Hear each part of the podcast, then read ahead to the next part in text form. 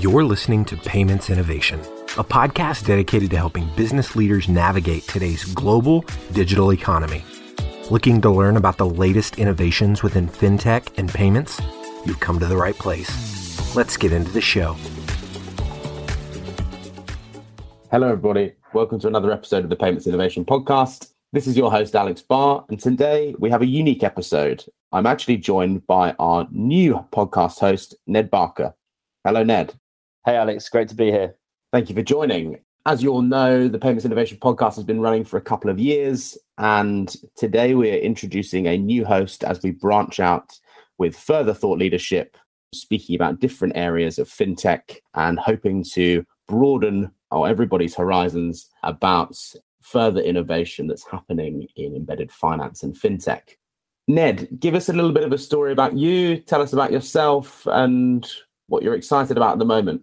Thanks, Alex. Yeah, so I joined Currency Cloud about 18 months ago. And prior to that, I was working in the fintech industry for about five years. I started my career off in working in the card payment industry, which which actually gave me a really interesting insight into kind of cross-border payments uh, kind of from the other side to what Currency Cloud is involved with. So, you know, collecting funds on behalf of customers. Since joining Currency Cloud, I, have actually joined as a one of the sales consultants in, working in the remittance team, working with a, a broad range of companies who would self-identify as remittance anyone that wants to move money you know across a border. And the beautiful thing about working with with companies for currency cloud is that we see a real diverse range of companies everything from you know pre-seed startups all the way through to you know the kind of the top 10 uh, remittance businesses. Even over the last 18 months having been with currency cloud we've seen an enormous amount of innovation. Companies trying to uh, differentiate themselves in the market by you know looking at ways that they can service company customers whether they're individuals or companies in a more unique way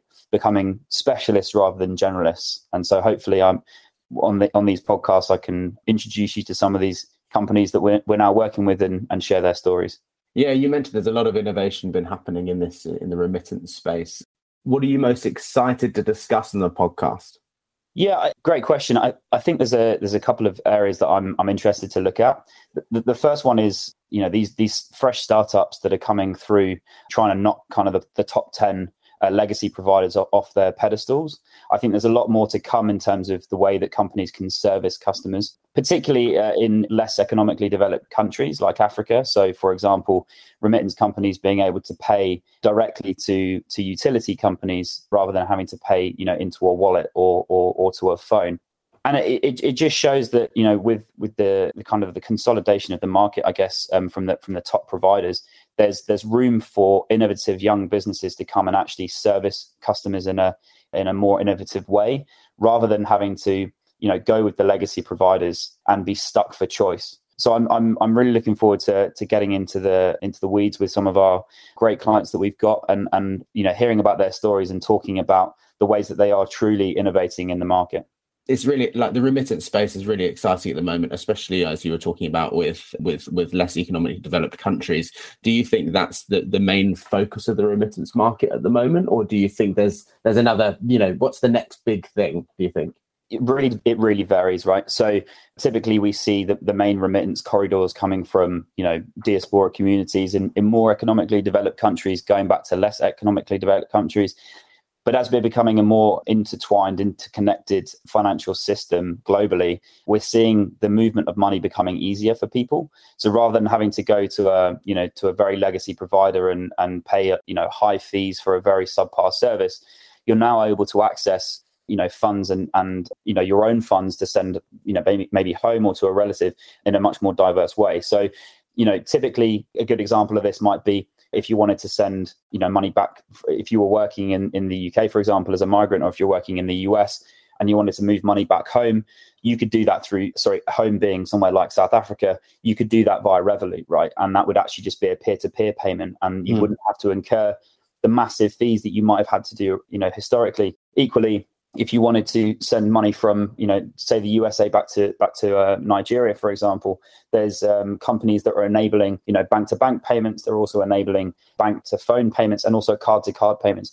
Whereas historically, you'd have to go in with cash, pay with cash, and have cash collected, you know, at the other end. So. Mm, mm. Um, it's really, really innovating the market, um, having these new digital providers popping up, and it's it's really taking the banks and the, the legacy providers, you know, yeah, it's it's making them innovate in a, in a much broader way. Uh, you mentioned Revolut there, obviously a, a huge fintech behemoth, an incredible story. Is there any other um, remittance or any other fintech companies that you're excited about at the moment that have come across your on your radar?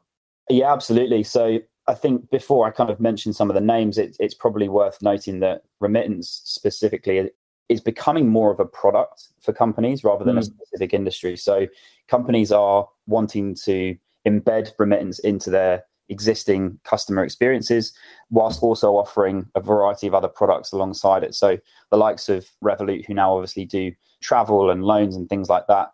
You've also got companies like Paysend who are who are uh, you know looking to who were historically a, a kind of card to card provider are now offering a more diverse range of, of business solutions, for example, and accounts and account solutions. I think specifically within Currency Cloud, you know, we've we recently announced our partnership with Atlantic Money, who have a different business model and want to take people like Wise, you know, out of the market, or at least try and take some of their market share by offering a more simplistic kind of remittance model, just charging a flat fee. You've got other companies like Lemonade Finance, who are also, you know, industry experts who are trying to get rid of the complexity in remittance and drive down kind of the operational costs within the business to offer a better service to their clients. You know there's there's a whole list of companies which i'm sure we're, we're going to engage with uh, you know in some of these podcasts. Super interesting ned is there like, outside of remittance i think my final question is is there any other topics that you're looking forward to digging into i know that you're you're you're obviously a expert in cross-border payments is there is there is there something else that you're looking forward to discussing on the podcast Absolutely. I think with the, the recent acquisition from Visa, I think inherently it, it creates an enormous opportunity for Currency Cloud within the kind of the PSP and acquiring space, something that I still hold quite close to my heart, being my kind of entry into the fintech world. So I'm, I'm really interested in, in getting in, in and talking to some of those customers, but also in industries that I haven't, you know, maybe taken as much time to learn about since joining, particularly like in the wealth tech space, and uh, you know, to see where that goes as well. But Ned, thanks very much for joining me today. Um, I'm sure everyone is looking forward to your future episodes and hearing about your experiences with our clients and other industry leaders. Ned, look forward to speaking to you very soon. Thanks for joining. Thanks, Alex. Cheers. You've been listening to the Payments Innovation Podcast. To ensure that you never miss an episode, subscribe now in iTunes or your favorite podcast player. Thanks for listening. Until next time.